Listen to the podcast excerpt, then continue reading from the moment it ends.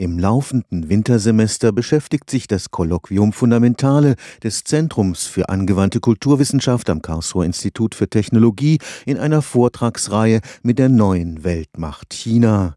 Ende November ging es darin um die Frage der Menschenrechte. Als Menschenrechtsorganisation beobachten wir immer wieder schwerste Menschenrechtsverletzungen, von denen zum Beispiel politische Dissidenten betroffen sind, die inhaftiert und zu langjährigen Haftstrafen verurteilt werden, von denen aber durchaus auch normale Menschen betroffen sind, die zufällig inhaftiert werden, dann in der Haft Opfer von Folter und Misshandlung werden. Und wir haben nach wie vor auch das Problem der Todesstrafe, dass wir davon ausgehen müssen, dass in China jedes Jahr mehr Menschen zum Tode verurteilt und hingerichtet werden als in allen anderen Ländern dieser Erde zusammen. Professor Dirk Pleiter ist Sprecher der China-Ländergruppe von Amnesty International. Er kritisierte die deutsche Diplomatie, die seit 30 Jahren davon ausgehe, dass sich mit mehr Handel auch die Lage der Menschenrechte in China quasi automatisch verbessern würde. Das heißt, was es eben braucht, ist auch wirklich eine konkrete Menschenrechtspolitik. Das heißt, eine Maßnahmen, die wirklich eine Verbesserung der Menschenrechtssituation zum Ziel haben.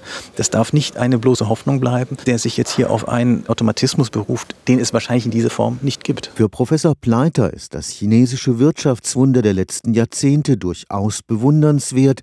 Es habe allerdings einen Preis. Man sollte vor diesem Hintergrund nicht übersehen, dass dieses enorme Wirtschaftswachstum auch ein ganzes Stück weit erkauft worden ist mit dem Akzeptieren immer größerer sozialer Unterschiede. Und das ist eine durchaus frappierende Entwicklung hin zu einer Gesellschaft, wo die wirtschaftlichen Unterschiede in den verschiedenen Bevölkerungsgruppen weitaus größer ist als jetzt in einem Land wie, wie Deutschland. Stefan Fuchs, Karlsruher Institut für Technologie.